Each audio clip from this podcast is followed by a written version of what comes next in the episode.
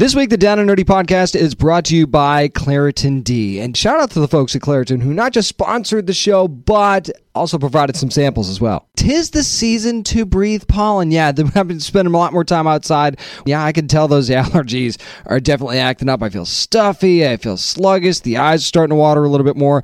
That's why I'm turning to Claritin D. Look, it's definitely helped me relieve my symptoms. It seems to work really, really fast for me as well. It's designed for serious allergy sufferers. Claritin D has two powerful ingredients in just one pill that relieve your allergy symptoms and decongestion in your nose so you can breathe better. And hey, I'm noticing a lot of that right now. As a matter of fact, I'm looking forward to be able to enjoy much more outdoor time this spring and summer. A lot of that has to do with Claritin D. Fast and powerful relief is just a quick trip away. Find Claritin D at the pharmacy counter. Ask for Claritin D at your local pharmacy counter. You don't even need a prescription. Go to Claritin.com right now for a discount so you can live Claritin Clear. Use as directed. Contained herein are the heresies of Radolf Burntwine, erstwhile monk turned traveling medical investigator. Join me as I uncover the blasphemous truth of a plague ridden world that ours is not a loving God, and we are not its favored children. The Heresies of Radolf Burntwine, coming January 2nd, wherever podcasts are available. Spanning the nerd world and feeding your fandom. It's time for the Down and Nerdy podcast. Here's your host, James Witham.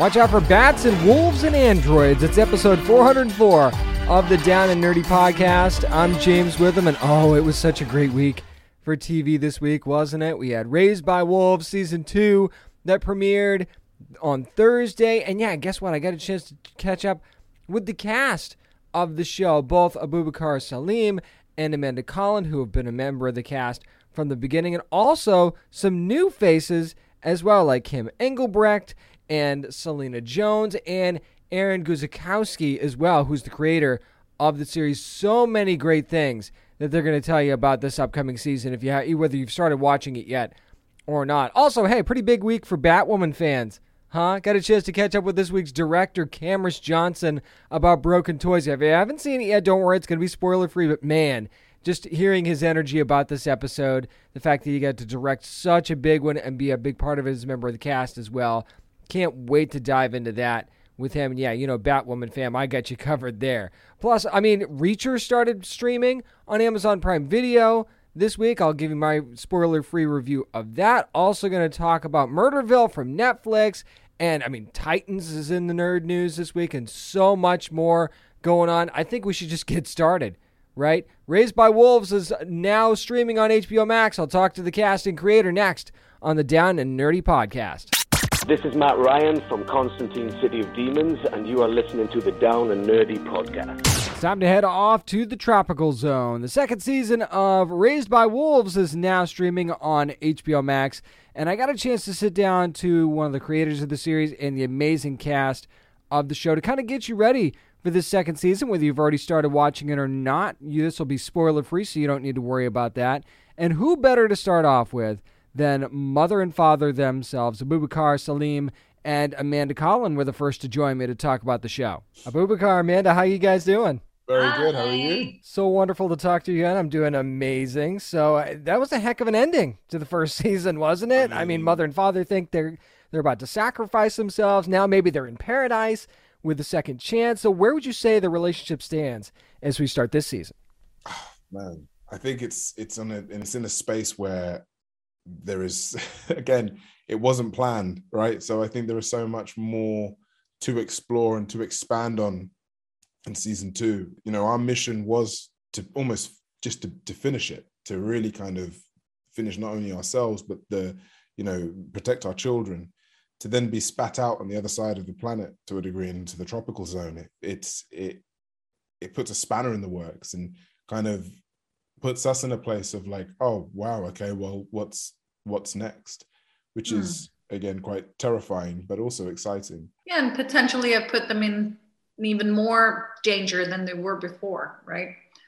So there's a lot of restoring and, and regaining control of the situation at least from mother's side of side of things i think father he's just like hey second chance great who's out there but for mother every new living person every new button that she sees like every every new thing is some sort of threat to her state of being i guess Hard to argue with that. I mean, g- given what you guys have both gone through on on the show, that certainly makes sense.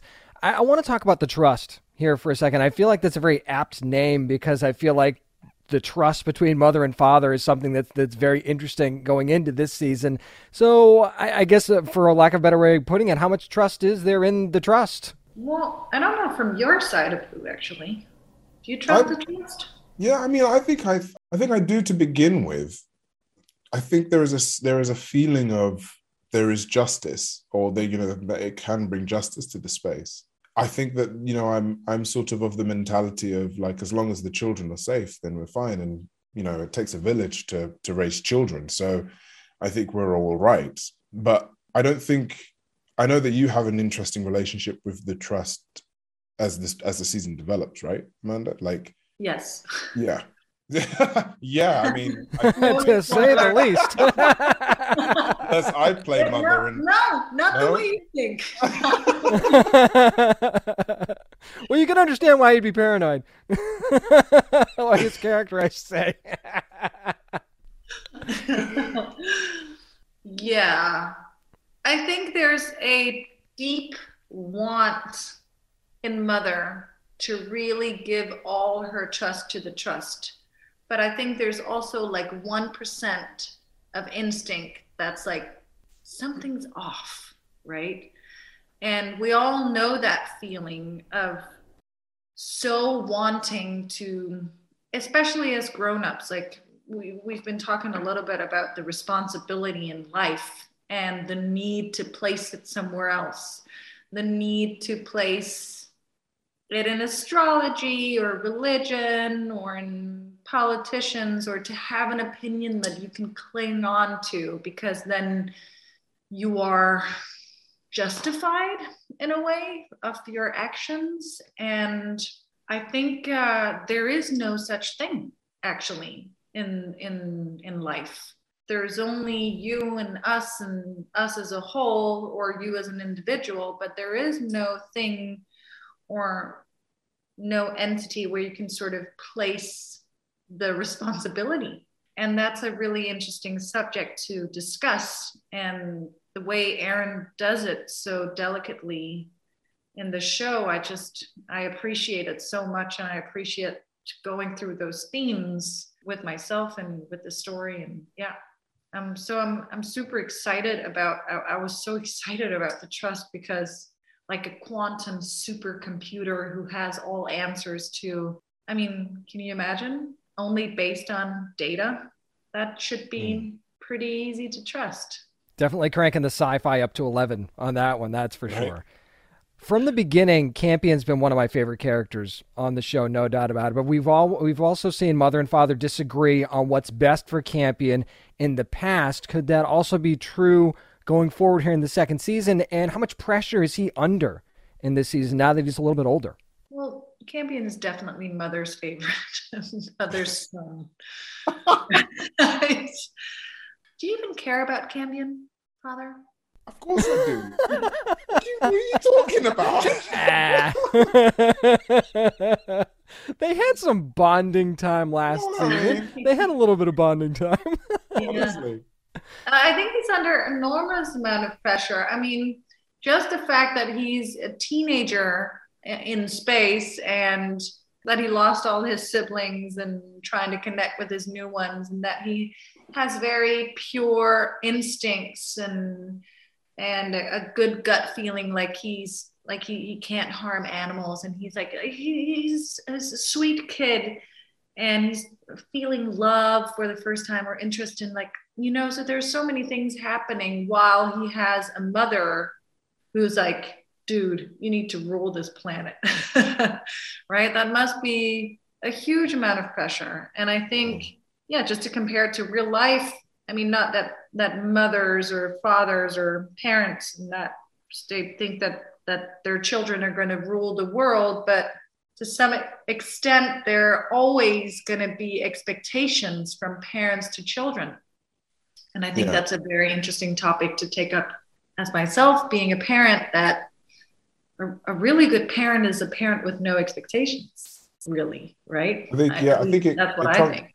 It comes from a place of wanting the best for your child, right? And I yes. think like that's ultimately what it's what it is. It's like you you want you want the best for them. And I think Campion definitely has a lot on his shoulders not only in season one, but now even more so in season two, just because of the new society that he's he's in. He's a native of this world. He doesn't carry the baggage of Earth. He, you know, that he's he can actually technically be the perfect leader for you know a new society. But again, whether that's what he wants or whether he doesn't is is up to him. But what is the best for your children? right? I mean, and then what? there's that. That's no it. Yeah, there you go. no idea. That's the thing. No, but no, but that's the thing. Like, have any like ask any grown up what you would have just wanted from your parents, and it's probably just trust and love. Like, I got this. Yeah. You know? Right. And so, and maybe a little bit of savings for therapy. yeah, yeah. and then there's that. Other than that. well, we'll see what's going to happen with that coming up on February the 3rd. That is when HBO Max sees the return of Raised by Wolves.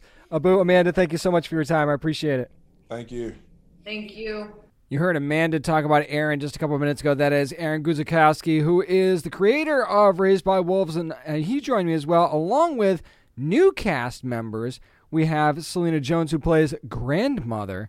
Yeah, that should raise some eyebrows. And King, uh, Kim Engelbrecht, who plays Decima as well. Let's hear what they think about joining this show. So, Aaron, I want to start off with you actually, because we start off this season kind of a warmer place to say it to, you know, and a little bit of an understatement there that we were last season. So, how much of a change will be will the tropical zone be, and how much of a change is that going to be for mother and father's family? It's it's a very different environment they found themselves in. Um, beyond the fact that you know the natural environment is much different. It's much uh, you know it's abundant. There's fruit. It's very easy to survive here.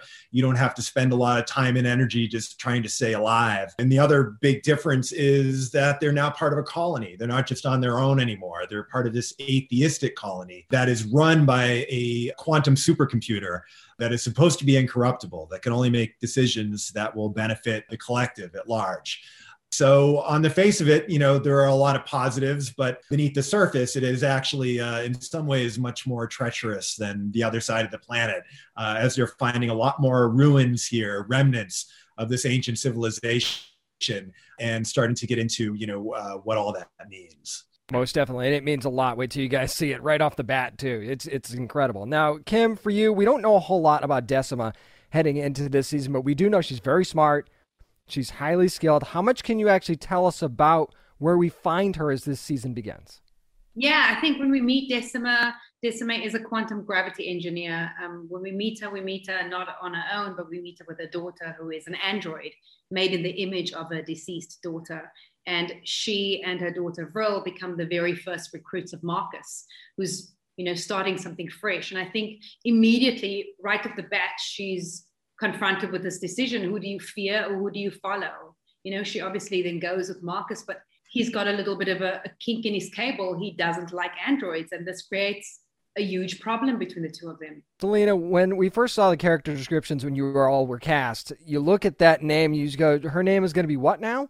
So anybody that's that's a big fan of the show, that kind of just pops right at you. So you see the name grandmother, obviously that gets fans speculating immediately. So how much can you actually tell us about her? I can tell you that she is an ancient android built by father's fuel blood and a little bit fueled by his kind of let me not say what his feelings are exactly, but his feelings about mother having her own serpent baby. So he has his own creation. I can tell you that the veil that you might see me wear in the trailer is a sensory filter. So, because of my standing as a shepherd of humans from the beginning of time, I had to disengage from all emotion in order to make objective decisions about what's best for the human race, because my objective is to ensure the everlasting life of human beings. However, the veil comes off. So then emotions start playing around. Grandmother doesn't really know how to deal with those things And that creates conflict when you're with two other androids and their children.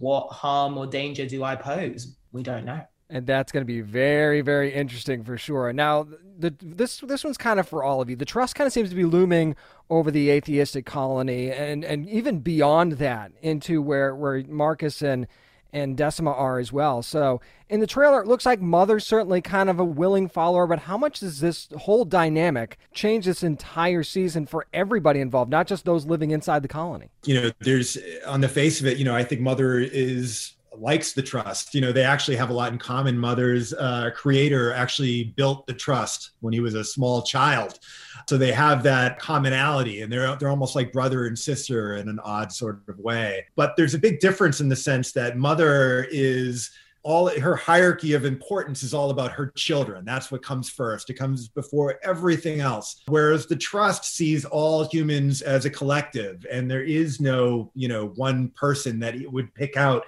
to say, no, no, this is this person's more important than any other person. So that's kind of where we see this these two on a collision course, these two different belief systems. As uh, later in the season, we'll see uh, her children get into some issues that uh, the trust has different ideas uh, in terms of how they need to be solved. Kim, for you, quickly, you you talked about her linking up with Marcus at, at one point, and we find Kim in a very we we find Decima in a very different place when we meet her. How do you feel like Marcus changes her, or do you feel like she's also kind of changing Marcus as well? Mm, I think so. I think in terms of like her character, I think she comes she comes completely from science but now she's trying to have this real relationship with her daughter, Vril, who she's created. And it's kind of like this human kind of interaction. And then she is kind of at that, that, that moment or point in her life where she decides, like, do you follow science or do you follow a person or do you trust yourself? I think the really interesting thing about her is that you think you know her, but she kind of, she kind of wavers, you know, when she's moved by spirituality eventually. And, yeah, that is a big hmm, because I know exactly what you're talking about because I've seen a little bit of it already. So, but at Selena, one more for you. We've seen how mother and father, we've even seen the trailer, father says that they're becoming too human. So, could we see some maybe emotions out of grandmother as well? Or could we maybe see her more be more by the book, maybe kind of bring the family back to their original mission? I think the really interesting thing about grandmother is that, yeah, you see her explore and feel emotions for like the very, very first time. It's almost like a child learning how to walk. So, yeah, you will see it. And I think it's a really interesting journey as to who initiates those emotions, how she attaches herself to who makes those emotions happen within her and the repercussions of those. And it's going to be an amazing ride this season. Season two of Raised by Wolves premiering on HBO Max on February the 3rd. Aaron, Kim, Selena, thank you so much for your time today. I appreciate it. Thank you. Much. And if you love the first season of Raised by Wolves, this really cranks it up a notch. It'll keep everything that you loved about the first season, but now, like they said, bringing them into a colony kind of changes the game a little bit, different setting. These new characters really, really add a ton of intrigue to the show, and there was already so much intrigue anyway. But this really, really adds a lot more to it, especially to Marcus's story. I feel like too, and how that evolves. And didn't even talk about Sue a whole lot there either. There's a lot going on with Sue this season as well. So much going on. Make sure you're watching at the beginning of the second season of Raised by Wolves now streaming on HBO Max. You're not going to want to miss a second of this thing. Again, thanks to the creator and the amazing cast of Raised by Wolves for joining me to talk about season two this week. Up next, we'll switch gears and talk about Batwoman. Guess who just directed their first episode of the show? It's Camrus Johnson, who plays Luke Fox. talk to him about directing and starring in the show next on the Down and Nerdy podcast. Hey there, it's Rachel Ballinger, and I am thrilled to invite you to Rachel Uncensored, my podcast where I get real with my friends and celebrity guests where we talk about all sorts of topics. From personal stories to hot button issues, we cover it all. New episodes drop every Wednesday, so make sure you tune in on Apple Podcasts, Spotify, or wherever you listen to podcasts. Trust me, you won't want to miss out on the fun and candid conversations we have here on Rachel Uncensored.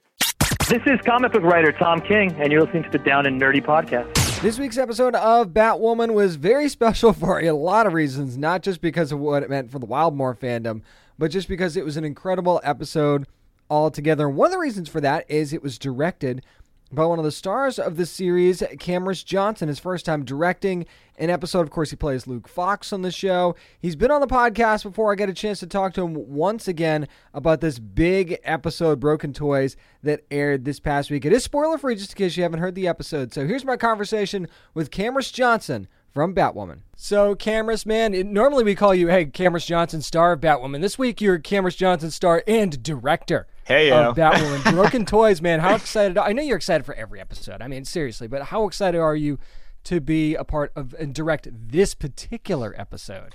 Dude, I could not be more excited. I, I got to tell you, man. So Natalie Abrams, Chad Fiveash, and James Stoteraux, the, the writers of this episode, are three of the most talented writers I've ever met. So the fact that the three of them, all three of them, wrote this episode, I freaked out when I, when someone like one of the other writers told me early, and I I literally screamed on set. I was like, "No way!" so when I read the script, of course, it blew me away. It like because it has everything. It, it, has the comedy, it has the action, it has the plot twist, it has the the the, the bat allure. Like it has all the fun, and there was so much room for me to add all these these ca- little fun cameras things here and there. I had such a good time, man. There's one camera thing in particular where you do a really tight close up that I, I it's very subtle, but when people see it, it, it made such an impact for me. Yeah, you're pointing at me because you know exactly what I talking do. about. That is the craziest thing. See, we're we're right here, man. We're right, here. there. Thank you, man. I really appreciate that. I really went all out. And what's great about our crew too is I literally asked for so many things. Like there was for that specific thing that you're talking about, I asked for like 20 more tiny little things. So hopefully you can see them here and there. And then they made all of them. They were like, yeah, so we got them all approved. And here are all of them. I was like, oh wow. Yeah, man, this episode's so fun. Well, that was just one that, that stood out to me. I know that there's there's others too, but that it was, Uh-huh. it was early too, so that that's always that's pretty good too. But I mean, you're no stranger to being a director. I mean, you've done a few shorts. I mean, She Dreams at Sunrise being, being your latest, which is incredible. Thank um, you, how much how much did that experience and those experiences help you to prepare for directing a full length episode of a TV series? Oh man, in every way. I mean, She Dreams of Sunrise. Also, shout out to the NAACP. I cannot believe they nominated me for a freaking image award. Like, holy cow. I woke up that day and my friend said, Congrats on the nomination. And I said, What nomination? Because I forgot I completely forgot we submitted. So thank you to everyone that that everyone at the board there, because that, that means so much to me. Making She Dreams at Sunrise, man, it prepared me in every way. And although it's animated, it, it still is the reason that I showed up to set so confident to direct this episode because first of all, we only had eight to 10 weeks or so to make She Dreams at Sunrise. And if you know anything about animation, that's insane because the short is about 10 minutes long in general. The film itself is eight minutes and 46 seconds because we were honoring George Floyd. So we wanted to be exactly down to the second of how long it took to take that that man's life.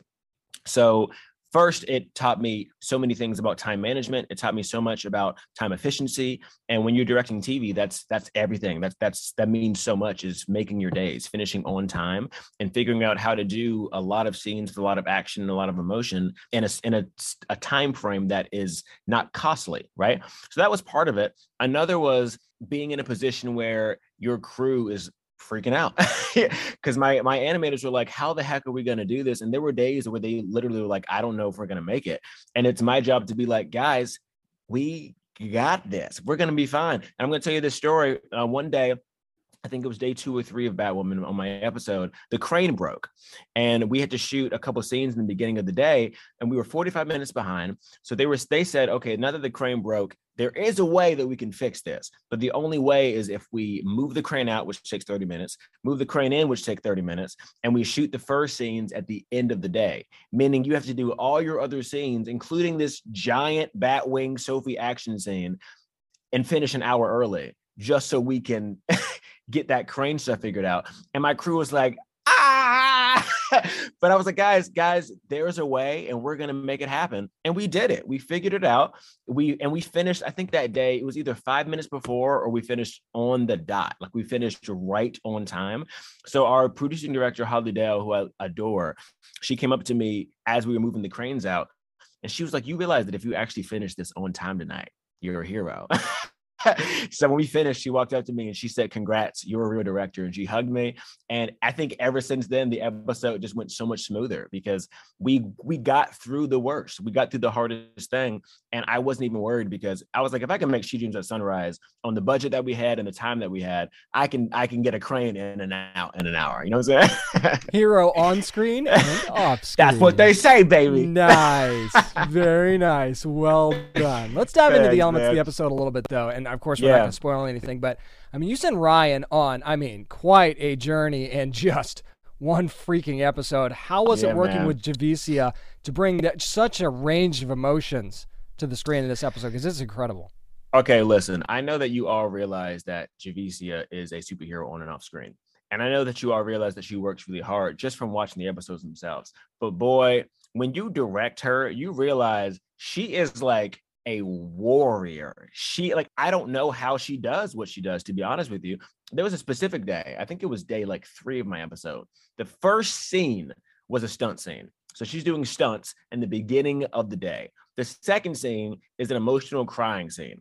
The scene after that, I think, is another emotional crying scene. And then after that, she does another stunt to end the day. so she did 12 hours of stunt, crying, crying, and stunt. And what was crazy is I was like, dog, you good? And she was like, hey, man, this is what I do. Like, this is, she's like, now you see, this is my everyday. And she's like, I got to be here first thing in the morning tomorrow to do another stunt. like, man, I am so incredibly impressed with her. And she did such a great job in this episode, man. She is a monster. She really, really is, man, and- it is incredible. But I mean, you put Mary through it too. Let's Oh, be honest. I mean, she's been through a lot, and you know the whole poison ivy thing. I mean, those mental scars are so fresh. So, where do we find her in this episode at the beginning? I think. Well, when we, when we find Mary, she's in this place where she just got past all of the poison ivy evil that she got over. Not sorry, not got over, but just finished. So she's still in this place where she's apologetic. She feels like she's not truly part of the bat team right now because she made so many mistakes. She turned on her friend. She turned on her own team. So she's in this place where she's having to figure out how to convince them to take her back, even though, of course, they love her, but she feels like she doesn't belong anymore. She feels that she has to earn their respect, earn their trust again. So she's in this in between phase. She's sort of stuck in purgatory in a way where she feels like she is good, but she also just was evil. So, but it's not her fault, but it is her fault because she made decisions, even though it, the decisions weren't her own. So she's in this really strange place trying to figure out how to earn her way back into the bat team to be in the position that where she was before. No doubt about that. Now we can't talk about your episode without talking about Luke. I mean, we, we've gotten this far. We haven't talked about Luke yet. That's right. Without Dad's AI, he's back in the Batwing suit though, so that's good. So do you feel Mhm. like we'll see in this episode how much Luke's kind of evolved and maybe come into his own at this point this season? Yeah, quite a bit. I mean, what's interesting about Luke is that his relationship to his dad, in a way, is not the the healthiest because you know his dad passed so many years ago. He had so much time to mourn and grow from that loss, even though it's still been this heavy weight on his shoulders.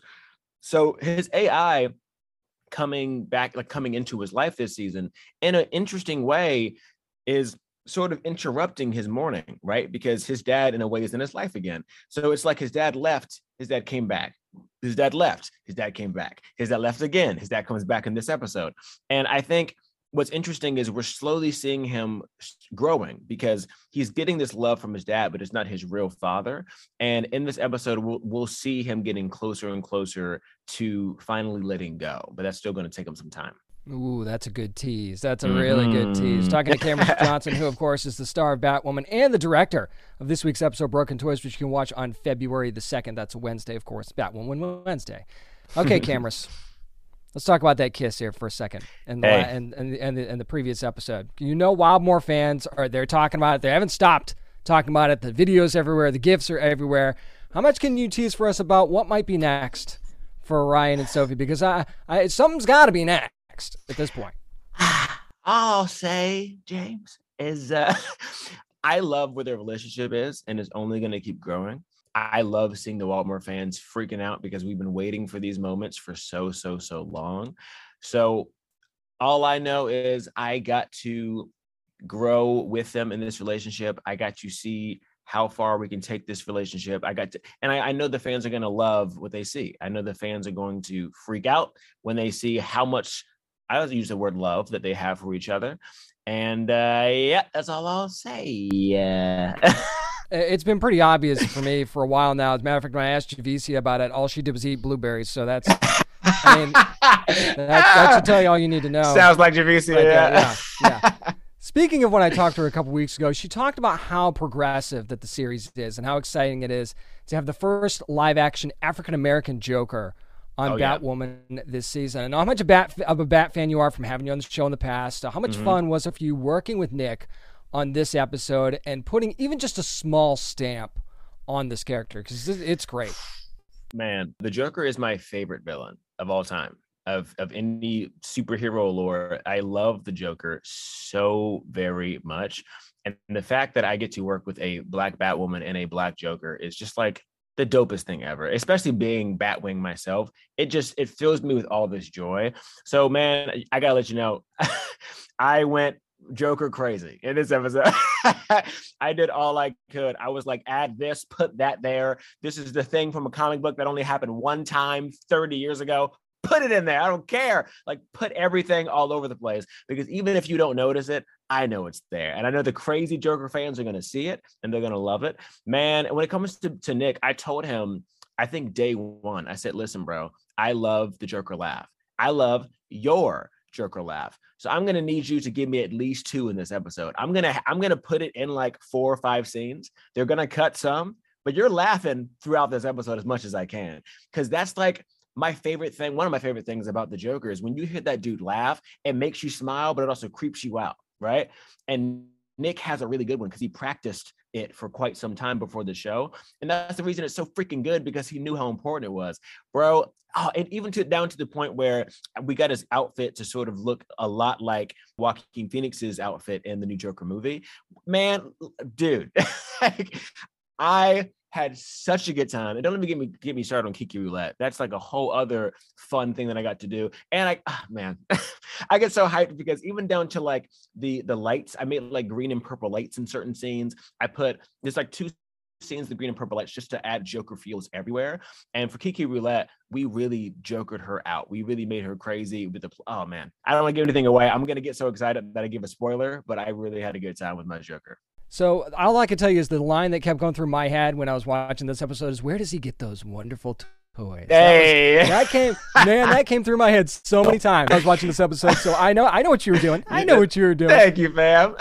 Camrus, before I let you go, man, one thing that I've always loved about the Arrowverse is that it really does feel like a family and you all support each other across all the shows, past and present. So, what's it been like seeing all the love from Javicia, from Ozzy, from Candice, and so many more about this directorial debut? man they're family it, it it's meant so much to see everyone reach out everyone post everyone share everyone just say the nicest things. And even i mean even down to bringing up she dreams at sunrise again my animated short the fact that ozzy and candice were willing to do it with me like like and and, and there was no question. I was like ozzy hey uh i'm doing this short and uh she just went yeah whatever sure yeah when do you want me? That like i'm down and Candice did the same thing. She was like, "Yeah, whatever. Then I'll come record in your closet for this short film that you want to make." The fact that everyone is just so incredibly supportive means the world, and it goes all the way up to the to the highest. It goes up to the Warner Brothers execs, the CW execs, Greg Berlanti and Sarah trusting me to direct this episode. The fact that everyone shows so much love means the world, and it means I'm doing something right, I guess. And man, if I could tell you all the lovely stories on set of my episode too, the cast really showed up the cast really was there. They listened to everything. They did everything. Oh my gosh, they they put in some performances in this episode, and I pulled I pulled the heck out of them. Like there were some scenes that since I've seen them act for so many years, I know what they can do. So some scenes I let them do their thing, and I would just walk up to them like that was amazing. Let's just do something completely different just to see what happens. And then they do it and like, awesome, that was great. Let's do something completely different just to see what happens. And they give me these stunning performances and it just gave the editors so much so much to play with they gave me so many different options so yeah man i i love my my fam And I'll tell you this right now. I think this is going to be the most talked about episode of Batwoman to date. Don't miss this thing. It's Dang, season man. three of Batwoman Broken Toys going to be airing live on February the 2nd. That's Wednesday at 9 o'clock on the CW. But guess what? You're going to be running to the CW app to watch the sucker again. I'm not even kidding because it, that's how good it is. And, and the moments that are in this episode, you're going to want to relive them. Trust me, and it's a lot of it is thanks to this guy. It's Camrus Johnson. Man, thank you so much for Thank the time. you, man. Appreciate It you. means a lot. And if you've already seen the episode, you know the impact that it's made on this show as a whole. Never mind this season, this show as a whole, for a multiple amount of reasons. This was the episode. You, there's always an episode in a certain season of a show that you feel like this is this is the turning point. This is when the season's really kicking off and really going to heat up. And this, and I'm not even kidding, Broken Toys is that episode of Batwoman, season three, episode 11 of Batwoman. If you haven't watched it yet, make sure you go do that any way you possibly can and see how wonderful of a job Camrus Johnson did directing this episode. Always great having him on the show. And yeah, don't worry. Any more updates on Batwoman, you know I definitely got you covered. Once again, thanks to everybody at the CW, Warner Brothers, and Camrus Johnson for chatting about this week's episode of Batwoman. Up next, it's time to dig into some reviews. How about I talk about the new Reacher series that's on Prime Video? My spoiler free review of that next on the Down and Nerdy podcast. Hey guys, this is Chloe Bennett from Agents of S.H.I.E.L.D., and you're listening to the Down and Nerdy Podcast. When you try to find the roots of your favorite blues singer, sometimes he can give you the blues itself. That's right, Reacher is now streaming on Prime Video. I want to give me a, my spoiler free review of this first season. Of course, this follows the Jack Reacher character that you know from the Lee Child books, and this is actually based on Killing Floor if you're a fan of the books already. And again, I'm not going to go through every little detail. I'm going to do this spoiler free anyway, so not going to be able to do that. But I will say this right off the bat. And you saw this in the trailer, and I talked about this before, and it's definitely confirmed as you watch the show. Alan Ritchson, it's almost like he was born to play Jack Reacher. This character is everything that we should have gotten in the movies. No disrespect to Tom Cruise, but just the stature and the attitude and just everything about Alan Ritchson's portrayal of this character just screams Jack Reacher to me. And it's like getting it right, but it's almost like I'm glad they didn't get it right in the movies. Or you getting it right, I guess, is subjective. But I'm glad that it didn't work out the way it did the first time because then we probably would have never gotten this series. And quite frankly, doing a deep dive into the character like this and into the story, I think is better suited for series anyway, especially on Prime Video. So now here's Jack Reacher in Margrave, Georgia. He's been discharged from the army. You know, he thinks he's just going to have a nice leisure little little small town visit, and then he finds out this town is corrupt as hell, and the investigation kind of takes its t- its turn from there. And it's part of this is somewhat your typical corrupt small town backwoods garbage that can go on where there, there's a very small percentage of people that are doing something really really bad and can corrupt some of the who should be uncorruptible members of the town. But again it's, it's this series does have the trope of that of that typical corrupt small town thing and then big guy comes in to kind of clean up the mess. And whether or not he works well with the small town police department is also a manner of you know conjecture. You know maybe he does maybe he doesn't. We saw some of that in the trailer working well more with some than others but I'm, you know hey that's all i'm going to say about that okay? But it's very interesting how the corruption starts and how it branches itself out. And it's also one of those things where, and, and you used to find this in action movies back in the late 90s and early 2000s as well. I mean, you could even trace this back into the 80s too, if you like, where it's like, okay, how is it that the adversary even has a chance against Jack Reacher? There's times where you think that, and then you see how they play the game and and you and you and you say, wow, you know, if you're going to combat somebody like Jack Reacher, that's kind of how you do it. So that's how you hang on to the intrigue of, okay, really, are these guys really even a match for this dude? These small town idiots, are they even able to take on Jack Reacher, even if he is by himself? And you see how they can kind of hold their own in that regard. As far as performances in this show, I got to say, Willa Fitzgerald's Roscoe one of my favorite characters on the show. Other than other than Reacher, because Richardson just does such a fantastic job. I love Roscoe so much, If we if this was just a brand new series and we were basing it on Roscoe's character, I'd watch that. Seriously. That's how good Willa Fitzgerald is as Roscoe. I love her attitude. I love just her, you know, command of everything it seems like. Even when it's somebody that, you know, either clearly outranks her or whatever, she doesn't matter. She comes into it with the same confidence and yet respect at the same time. It's the way that she presents herself, I think, is incredible. And a character that I really, really enjoyed in the series. Also, Malcolm, Goodwin is Finley. His dynamic with Jack Reacher and Alan Ritchson just on screen is, is really, really fun to play with. It really, really is. And, and, again, it's another one of those things where you got a lot of that, but I could have even gotten more of that. Quite frankly, I could have definitely stood to have more of the Finley Jack Reacher dynamic. And and again, watching how their relationship, working or otherwise, kind of evolves throughout the season is a really, really cool thing to see as well. The only thing that I that kind of bugged me, and this is a common problem that a lot of shows can fall into, but it but also I want to preface this by saying that this does not derail my enjoyment of the show. I will say that much, and that is the flashback scenes. We do see flashbacks to Jack Reacher's childhood. Now, are are, are they necessary? I mean, kind of in a way. Yeah, they're necessary. It, it certainly helps tell the story a little bit, and one of the twists in the story is it kind of makes that more important.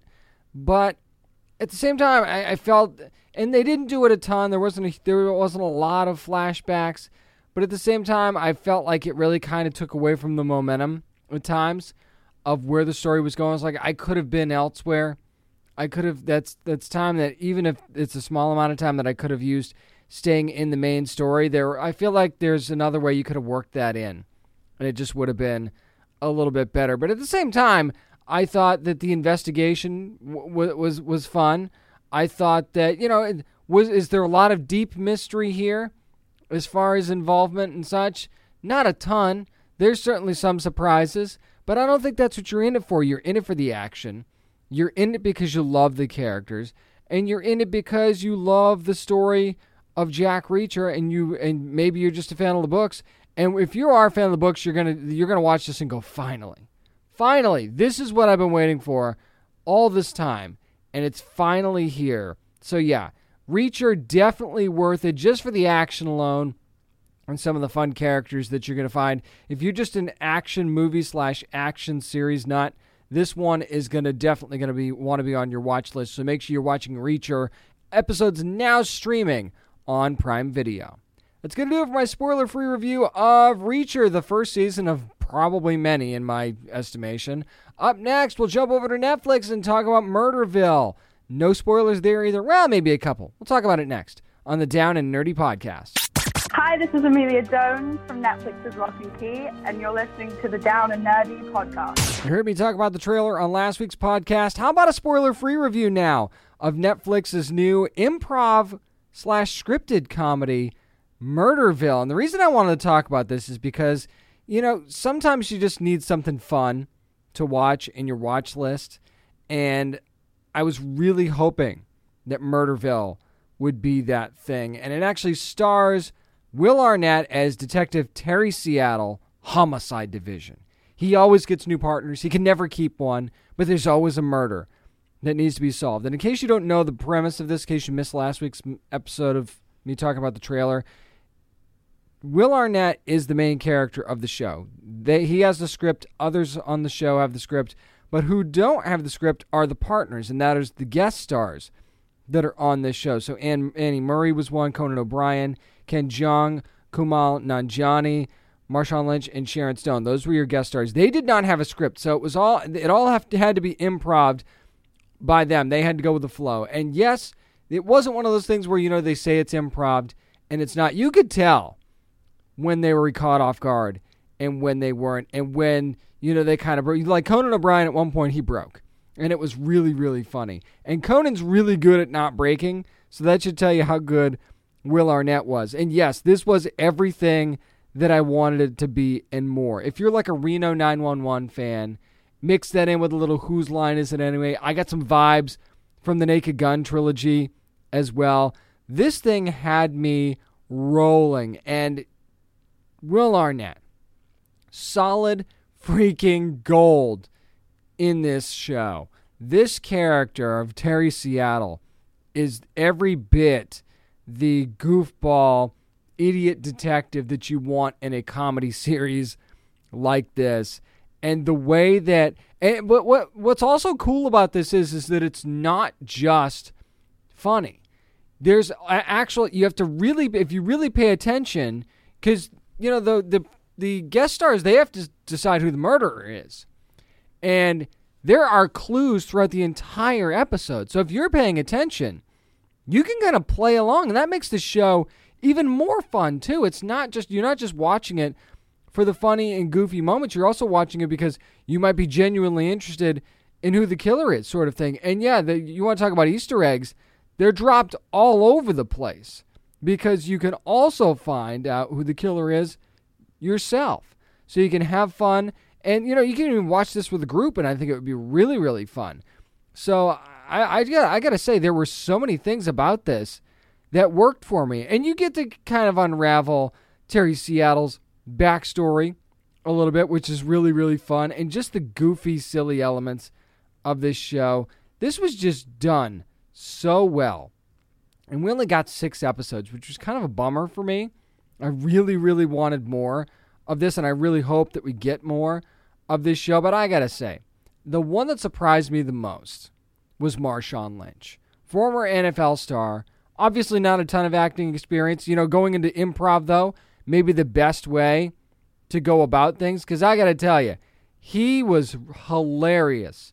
And he, he did a much better job than you would have thought that he did. He was very, very entertaining. And, the, and he and Will Arnett worked really well together, too. You could almost see that pairing come back. I think that would actually be really, really fun if they have few future episodes have certain characters come back. I thought Marshawn Lynch did a really, really good job. Sharon Stone surprised me too. You know, she's a great actress, obviously, but seeing her like this is a role you don't typically see Sharon Stone in. So I thought it was really, really neat to see her do this as well. I got to tell you, I could have a hundred seasons of Murderville on Netflix and probably enjoy it every time. This is a show that for me will will not get old. And I really, really hope that we see senior detective Terry Seattle back on the case for a second season. Murderville, all episodes now streaming on Netflix. Don't miss this one. It's a great laugh, and it's a little bit of a mystery that, you, that you'll have fun solving as well. That's going to do it for my spoiler free review of Murderville from Netflix. Up next, there's some interesting nerd news. We'll get to the bottom of that. I'm James Witham, and this is the Down and Nerdy Podcast. This is Tara Strong, and you're listening to the Down and Nerdy Podcast. Weaving a very tangled web this week. It's time for nerd news. And the first one comes, first reported by Deadline, that Dakota Johnson is going to be playing Madam Web in the upcoming Spider Man spinoff. I guess you call it Spider Man spinoff. She's one of the characters slash villains in Spider Man stories Madam Web, going to be played by Dakota Johnson. Yes, you probably know that she was in Fifty Shades of Grey. I mean, she's been in some other stuff too, but that just seems to be the one that people gravitate back towards, right? And if you don't know anything about Madam Web, Cassandra Webb is the character from Marvel. She lives in Oregon. She has this rare neuromuscular disease. She's paralyzed, she's blind, eh, but she's got these psychic powers. She's got t- telepathy, clairvoyance, and things like that. And she just happens to be hooked up to this life supports machine that looks like a giant spider web. Okay, but here's the thing. If you're not familiar with the character, this is usually an older woman in the comics. And I when I say usually, I mean almost exclusively. So casting Dakota Johnson, you automatically look at that and you go, "All right, that's interesting." So that begs the question, are they going to age her up or this is this going to be a younger Madam Web. And here's what I think this is just my opinion. They're going to do what they want. That's basically what, what we're being told right now is that, hey, we like Dakota Johnson. So we're just going to cast her and be done with it. And I'm sure she nailed the audition too, by the way. And and all I ever want, and you've heard me say this a million times if you listened to the show before, all I really want is for the best person to get the job. That's it. If somebody goes in there and nails the audition, I don't care what the circumstances are. That is the person that should get that job. And and if they do a great job because they nailed the audition and they really care about the character, then then we win. Right? We get the character that we want. So I'm sure she did that. But at the same time, you know, you see social media, it's uh, bringing up a, a, a bunch of different older female actresses saying, you know, they, this person was right here and you didn't cast them. Uh, were they right there, though? We don't know that. See, we're not really privy to the audition process most of the time, right? We don't know who's auditioned for this role. So it's not like you can go out there and say, like, say, I don't know, Helen Mirren. You, you can't say that Helen Mirren actually auditioned for this and didn't get it over Dakota Johnson. We don't know that. Helen Mirren's probably got other stuff going on, right? So there's no guarantee that she was even a part of this. Plus, they don't have to agree to do this either. Just because you think somebody's right there doesn't mean they wanted to do it. That's the other thing. Not everybody wants to be in a Marvel movie, especially a Sony Marvel movie, with all due respect. But come on, let's be honest. This movie's a stretch anyway. I mean, if we're really, really being honest, I mean, you've got Jackpot that's in production from Sony as well in the Spider Man world, universe, whatever you want to call it. And now you've got Madam Web. It just seems like let's just take every Spider Man character that's ever been in a comic and throw them out there because people love Spider Man and, you know, Madam Web and people will get it. Okay, will they though?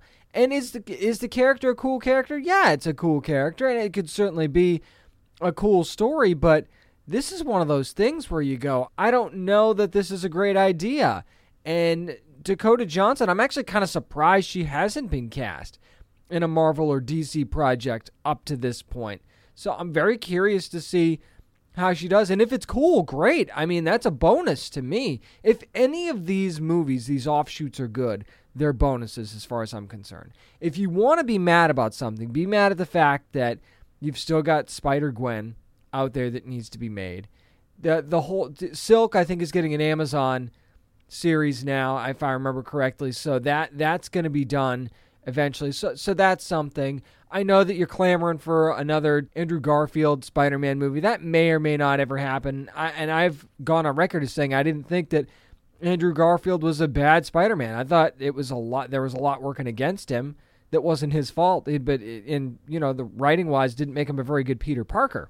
But I, I just don't know about this. I really, really don't. And and I hope for the best for it. Obviously, I just don't have high hopes that this is going to be super awesome. But we'll have to see what happens.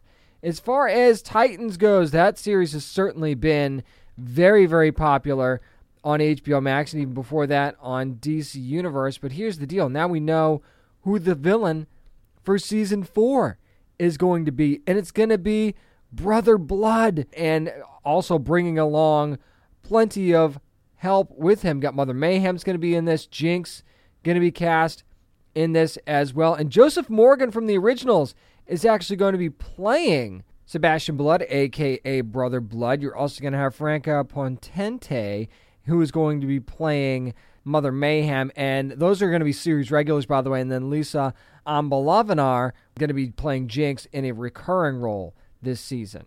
And to me, this is yet another good choice for Titans, who's done a fantastic job at choosing their villains. You do the Red Hood Scarecrow thing last year, and what they did with Scarecrow to me was incredible. How they made that whole thing work and the way they brought Barbara Gordon in. I just thought they crafted the last season of Titans really, really well. You had Deathstroke before that as well. You were kind of dealing with Trigon earlier on in, the series for season one and some others as well.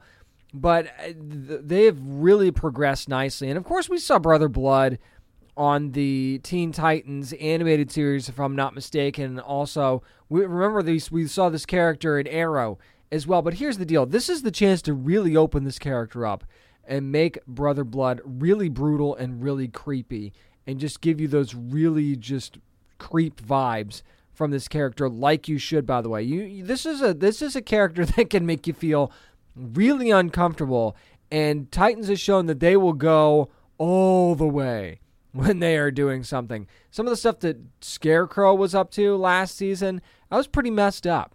That was really, really bad. So, yeah, I think that this is a chance to really, really give us the brother blood that we've been waiting for on screen. And I think that, you know, what what perfect way to work this in than this season and then to bring along Mother Mayhem and Jinx as well. Although something tells me they're going to try and hero Jinx up. I don't know why.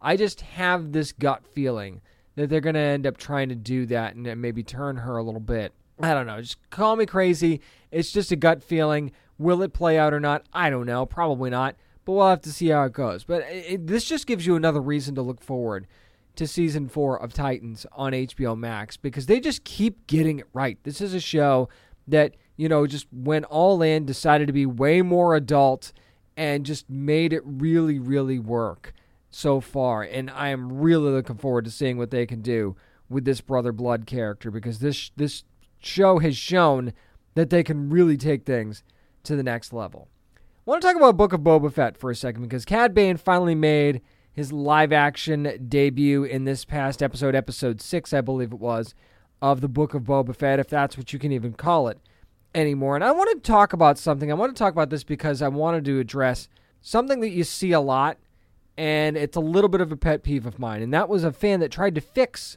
quote unquote, fix the look of Cad Bane because they didn't like the coloring, they didn't like the shape of the face, stuff like that. Okay, listen. Let's just be on again. We're being honest this week apparently. Let's just be honest. The character while it wasn't spot on what you would have seen in the Clone Wars, it wasn't that far away. Okay, it wasn't like the whole Sonic thing. Remember those when we first saw Sonic in that first trailer for the Sonic the Hedgehog movie, and we're like, "Hold on a second, that's not happening." We're to have to do something different. Unless it is a hugely drastic, like eye popping, we have got to sound the alarm bells thing. Stop fixing stuff, with all due respect, by the way. Stop fixing stuff. This didn't really need fixing. It's you know you know making the just shade a little darker, shaping the nose a little differently, nose area if you want to call it that. It didn't need fixing. There was nothing wrong with the way the character was presented. And quite frankly, just the the, the mannerisms of the, of the character, I thought they get they did pretty well. So, and, and you want to talk about a pretty badass introduction? I think they gave Cad Bane just that and really brought this character into this world and saying, "Hey, guess who's here now? This is going to be a problem." So, I don't think there was anything wrong with the look, and that just that just bugs me when fans do that. So I just want to throw that out there. I also want to throw out the fact that, I mean, if you're watching the show, it's like a routine eye exam now, isn't it? They have no idea what the prescription is going to be. So it's like, do you like one or two, three or four, A or B? And you're kind of hoping that, you know, based on our answers, they're going to get it right. Obviously, they're not changing the show while they're doing it. But it's like, they, say, well, you know, if, if people don't like this, as long as they stick around, we're going to give them this and then we're going to give them this, and we'll bring Grogu back, and we'll we'll make them choose, and we'll have Luke Skywalker, and everything's going to be. People are going to be just so happy. Well, it's not a Boba Fett show anymore, and I know it's the book of Boba Fett. It doesn't say the Boba Fett show. It's a freaking Boba Fett show, and has been from the beginning until they decided to veer off into this tangent into an alternate 1985. Just you know, to turn a phrase. It, the, the, I understand why you're doing it you know you're building up for this whole war and you need bodies and you want to remind people you don't need to have remind anybody who the mandalorian is okay and, and the way i see this is that grogu's going to choose the, the armor and come swooping in and grogu's going to save the day when all hope looks like it's lost. That seems like that's where this is he- headed does it not? But i don't know. I didn't dislike what they were doing in the beginning.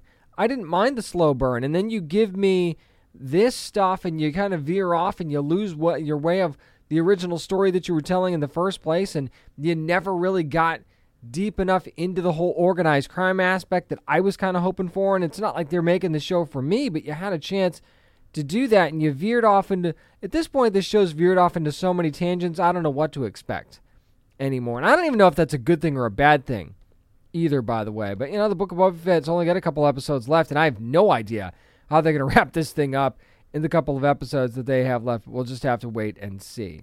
One more thing that actually came out last week, and since it's not a ton of news this week, I want to go back and talk about it. And that is the live action Masters of the Universe movie that was ditched and kicked to the curb by Sony is now back on track with Netflix. How about that? Thank you again, Netflix, who is who are our saviors once again. So the movie's back on track. Noah Centineo is not on board though, so I, that that is one thing that that has definitely changed. The Nee brothers now going to be co-directing this thing. The screenplay going to be done by the Nees and David Callahan, who also did Shang Chi and Wonder Woman 1984. So it's like yay and okay. So Kyle Allen, who's kind of a newcomer, he's done a few things. Is going to be playing He-Man slash Prince Adam in the movie. And now you you probably saw him in West Side Story. He also was in season eight of American Horror Story. Hasn't done a ton of stuff, but that is going to be your new He Man. And production's not even going to start on this thing until the summer of this year. So, you know, Kyle's definitely got a chance to, to bulk up, and, and you wonder how much of this is going to be CGI and how much of this is going to be practical effects. But I'm kind of glad that this is back on track, and I really hope they do go more practical effects, at least as much as they can with some of these characters because I think that this is the kind of thing that could look really, really cool. You see, you know, like The Witcher's done a very good job with that. Obviously, they've used some CG there as well, but only using it when it's necessary, I think is really neat. It'll be interesting to see. I'm guessing they're going to go the Skeletor route because there was a couple of quotes in here from producers and things like that that say can't wait to see him battle Skeletor. So it's probably not going to be Hordak, and maybe it shouldn't be for our first live action movie anyway. So I, am excited though. I think this is going to be a really neat thing that Netflix is doing, and I can't wait to see the first look. That first look means everything. You know that, and I know that, and we'll have to see how that one shakes out.